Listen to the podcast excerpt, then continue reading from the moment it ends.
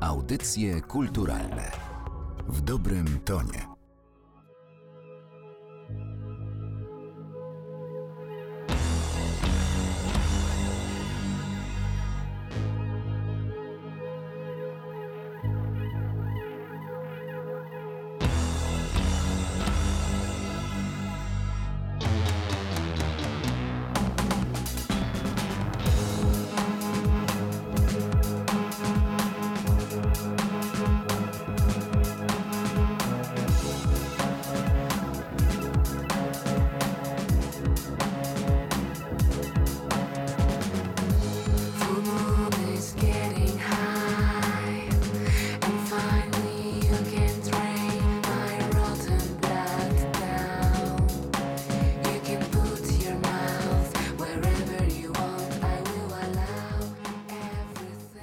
Słuchają Państwo audycji kulturalnych podcastu Narodowego Centrum Kultury. Ja nazywam się Martyna Matwiejuk, a dziś moim gościem jest Izabela Sawicka, tworząca pod aliasem Izes. Dzień dobry, cześć. Dzień dobry, cześć. Pod koniec ubiegłego roku ukazał się Twój trzeci album, zatytułowany Be Still My Heart, It Will Never End. Niedawno z kolei wyszła epka z dwiema wersjami jednego z utworów e, z tej płyty. To remiksy Barego Adamsona i Macieja Werka, znanego z e, zespołu Hedone. I może właśnie od tych najświeższych rzeczy zacznijmy. Remiksy e, zupełnie od siebie różne, wrzucające też Twoją muzykę w nowe przestrzenie. No i co też istotne, myślę, stworzone przez postaci ważne na Twojej drodze artystycznej. Tak, jak najbardziej. Akurat właśnie to jest bardzo symboliczny dla mnie moment, bo czuję, że to są tacy, może, nawet mogę użyć słowa mentorzy, których spotkałam na drodze. Gdyby nie oni, to prawdopodobnie e, jeśli chodzi o Barego, nie zaczęłabym w ogóle publikować swojej muzyki, a jeśli chodzi o Maćka, być może gdzieś tam moja przerwa albo by się przedłużyła, albo przeciągnęła na zawsze, bo dosłownie to było jakoś 5-6 lat, kiedy byłam praktycznie nieaktywna muzycznie. I akurat mm, właśnie w zeszłym roku poznałam Maćka na You w e, Trójmieście. To jest showcase, który zresztą będzie miał miejsce 13-15 kwietnia w Gdańsku. I w tym roku, właśnie tam, gdzie poznałam Maćka Werka, będę występować na żywo. Takie postaci, które gdzieś tam na naszej drodze się pojawiają, są niezwykle ważne. Historia z Barrym Adamsonem u ciebie nie zaczęła się do końca od muzyki, ale od obrazu, od filmu. Jesteś też artystką tworzącą na tej płaszczyźnie, pracujesz w branży filmowej i zastanawiam się nad tym, jaką rolę u ciebie odgrywa to przenikanie się tych różnych światów, na ile one stymulują pozostałe dziedziny twórczości, bo kiedyś e, Piotr Rogucki w audycjach kulturalnych powiedział, że bycie aktorem bardzo pomaga mu w byciu muzykiem występującym na scenie. Działa to też w drugą stronę. U ciebie ta sfera wizualności szeroko pojętej wydaje mi się, że jest czymś więcej niż tylko dopełnieniem muzyki. Tak, jak najbardziej strona wizualna i w ogóle film było równoległym światem i bardzo mocno oddziaływują one w mojej głowie na siebie nawzajem. Tak samo bardzo mi zależy zawsze, żeby była możliwość wizualizacji podczas koncertu. Zawsze staram się też jakoś właśnie wcielać w jakąś postać, kiedy jestem na scenie y, i pomaga mi to wyobrażanie sobie też różnych wizualnych rzeczy przy tworzeniu oraz podczas występowania na żywo. Tak naprawdę właśnie gram jakąś postać często i też przez to ta moja muzyka, w zasadzie każda płyta, bo one są dosyć różne, ma taki w sobie element filmowy, że można właśnie wyczuć, że jest to obrazowa muzyka. Tak, myślę, że to też, że działasz na tej płaszczyźnie jest pomocne w takim zanurzeniu odbiorcy w pewnym nastroju, czy to w pewnym mroku, czy może w jakimś takim świecie, który jest owiany tajemnicą. E, Myślę, że twoja płyta zaprasza do pewnego miejsca i mimo tej eklektyczności gatunkowej czy brzmieniowej, no wydaje mi się, że jest tam jakiś oniryzm, jest tajemnica. Pewnie każdy odczyta ten świat, do którego zapraszasz inaczej, coś innego w nim odkryje, ale ona stwarza, stwarza rzeczywiście wrażenie tego odrębnego miejsca, które w swojej tej całej różnorodności jest y, spójne. Nie wiem, na ile jest przemyślane. Ojej, właśnie to jest ciekawe, bo jeśli chodzi o tą płytę, to ona powstawała 5 lat i raz na kilka miesięcy jeden utwór był komponowany, tworzony w ogóle na żywo w studiu u Andrzeja Izdebskiego w Warszawie i właśnie bardzo się obawiałam, że z tego się nie da skleić jakiejś opowieści, więc bardzo się cieszę, że takie masz wrażenie. Z jednej strony śpiewasz, a więc e, w tym sensie są to piosenki, ale z drugiej strony też odchodzisz od pewnej takiej typowej formuły piosenkowej.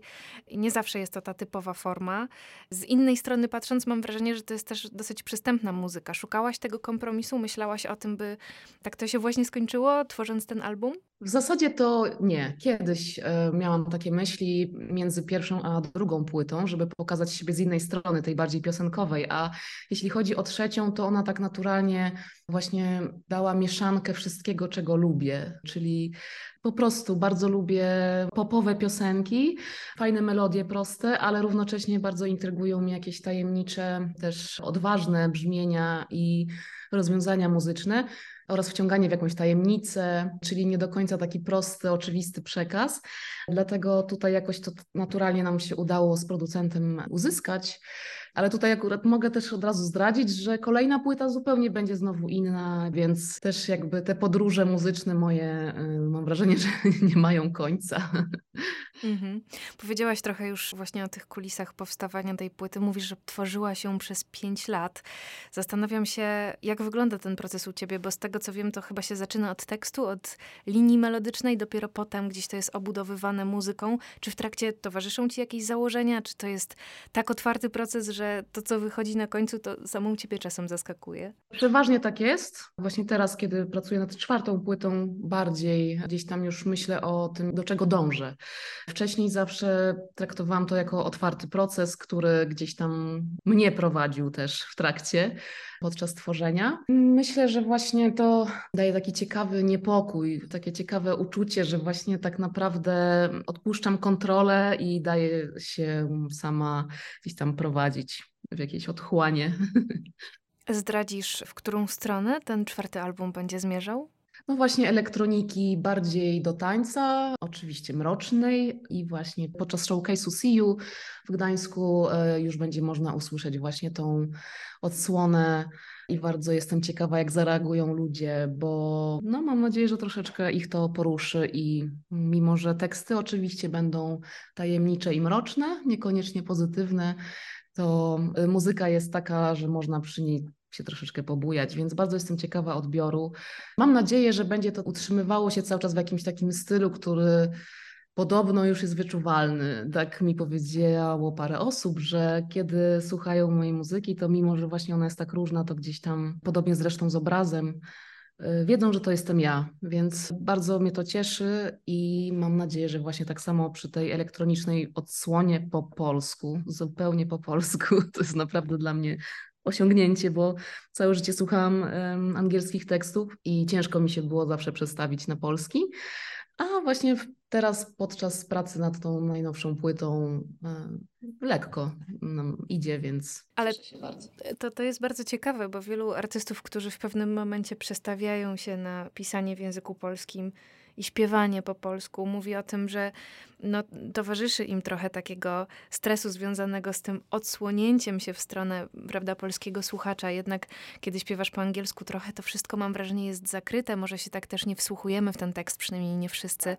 Co zadecydowało o tym, że, że właśnie po polsku postanowiłaś zacząć pisać i śpiewać?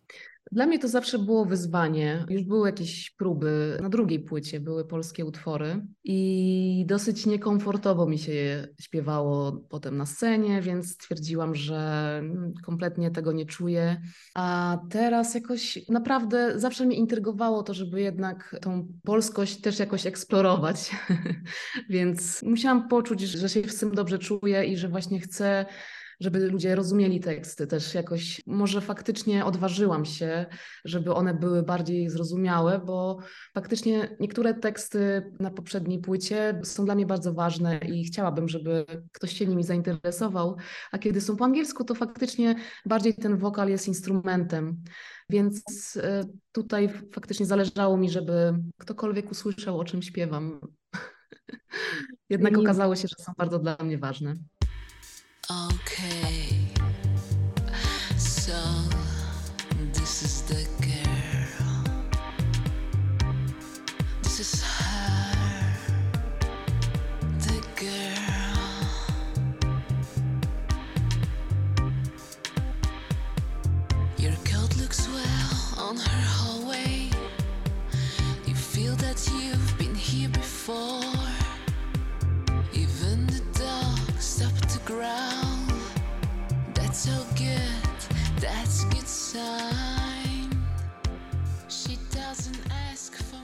Wracając jeszcze może do, do muzyki z twojego trzeciego albumu, z pewnością słyszymy tam trip-hop, słyszymy coś, co można nazwać szeroko pojętym art-popem.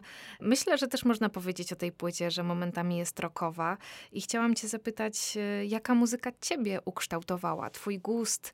Potrafiłabyś wskazać jakieś takie punkty odniesienia, zwłaszcza w kontekście tej płyty, albo w ogóle muzykę, która otworzyła twoją głowę też na rzeczy, które sama tworzysz? Ojej, właśnie to jest taki bardzo złożony temat, ponieważ oczywiście jako dziecko, potem nastolatka słuchałam rzeczy, które akurat były też popularne, ale mój brat, który jest 9 lat starszy i zawsze bardzo się interesował muzyką i filmem, wybierał ambitne pozycje i zawsze dostarczał mi dużą ilość wrażeń, więc bardzo szybko moja głowa się otwierała na alternatywne brzmienia. Więc ja potrafiłam równocześnie słuchać na przykład e, Spice Girls, polskiego punka, oczywiście Depeche Mode, e, który to zespół mój brat bardzo mocno, znaczy w dużej ilości puszczał w naszym domu. I zawsze intrygowały mnie no, jakieś takie bardziej alternatywne i mroczne opowieści. Z polskich artystów e, to od zawsze Kasia Nosowska na przykład, jej solowe płyty, więc pamiętam, że no, ja nie wiem, miałam chyba 11 lat i zasłuchiwałam się w płycie Puk Puk, więc moi rówieśnicy kompletnie nie, nie znali tego. Też zawsze właśnie film bardzo mocno na mnie działał, czyli wszelkie soundtracki, które były dołączane do płyty, e, do filmu, towarzyszyły filmowi. E, tak samo właśnie poznałam Barego Adamsona, czyli zafascynował mnie jako nastolatkę film e, Zagubiona autostrada i zaczęłam sobie sprawdzać artystów, którzy znaleźli się na muzyce do tego filmu. Okazało się, że Bar Adamson wydał kilka solowych płyt, które bardzo mi się spodobały. Zaprosiłam go do znajomych, wtedy tak było, że się od razu trafiało do znajomych e, po zaproszeniu na MySpace'ie, po czym on mi zaproponował, żebym zagrała w jego filmie. I to było takie dosyć no, niezwykłe przeżycie w sumie. Ale tak, właśnie dlatego też ten film gdzieś tam faktycznie, wracając do tego, o czym mówiłyśmy wcześniej, ten film zawsze oddziaływał, był bardzo zawsze blisko tej muzyki i one gdzieś równolegle sobie funkcjonowały, te, te dwie strefy. Właśnie, to jest ciekawe, bo z jednej strony tworzysz albumy autonomiczne, z drugiej strony dużo osób opisując twoją muzykę wskazuje na muzykę filmową, więc myślę, że to jest rzeczywiście to pokłosie różnych zainteresowań wcześniejszych. A czego obecnie słucha Izes? Rozumiem, że Memento Mori jest na słuchawkach. Tak, bardzo.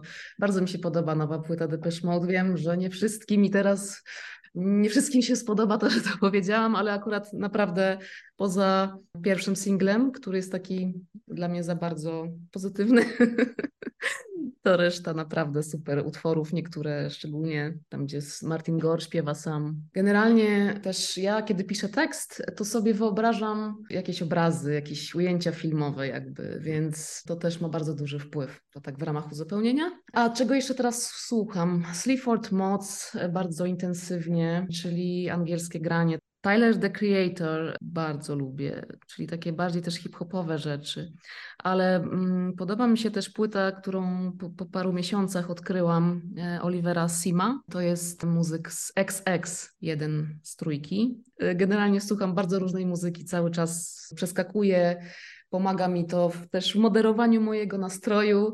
Jeśli chcę w ciągu dnia troszeczkę sobie dodać energii, to słucham czegoś bardziej żywego. Jeśli chcę jakiś upust dać agresji, no to właśnie jakichś pankowych rzeczy. Albo gdy jestem smutna, to właśnie słucham smutnej muzyki. Nie po to, żeby się jeszcze bardziej zdołować, tylko żeby właśnie poczuć się w tym klimacie i dać mu tak e, się rozejść i wrócić uspokojona. No to kilka inspiracji muzycznych e, jeszcze od Izes. Izabela Sawicka dziś była gościnią audycji kulturalnych. Bardzo Ci dziękuję. No i chyba mogę powiedzieć, że czekamy na czwartą płytę. Mhm, bardzo się cieszę i mam nadzieję, że e, szybko zostanie wydana.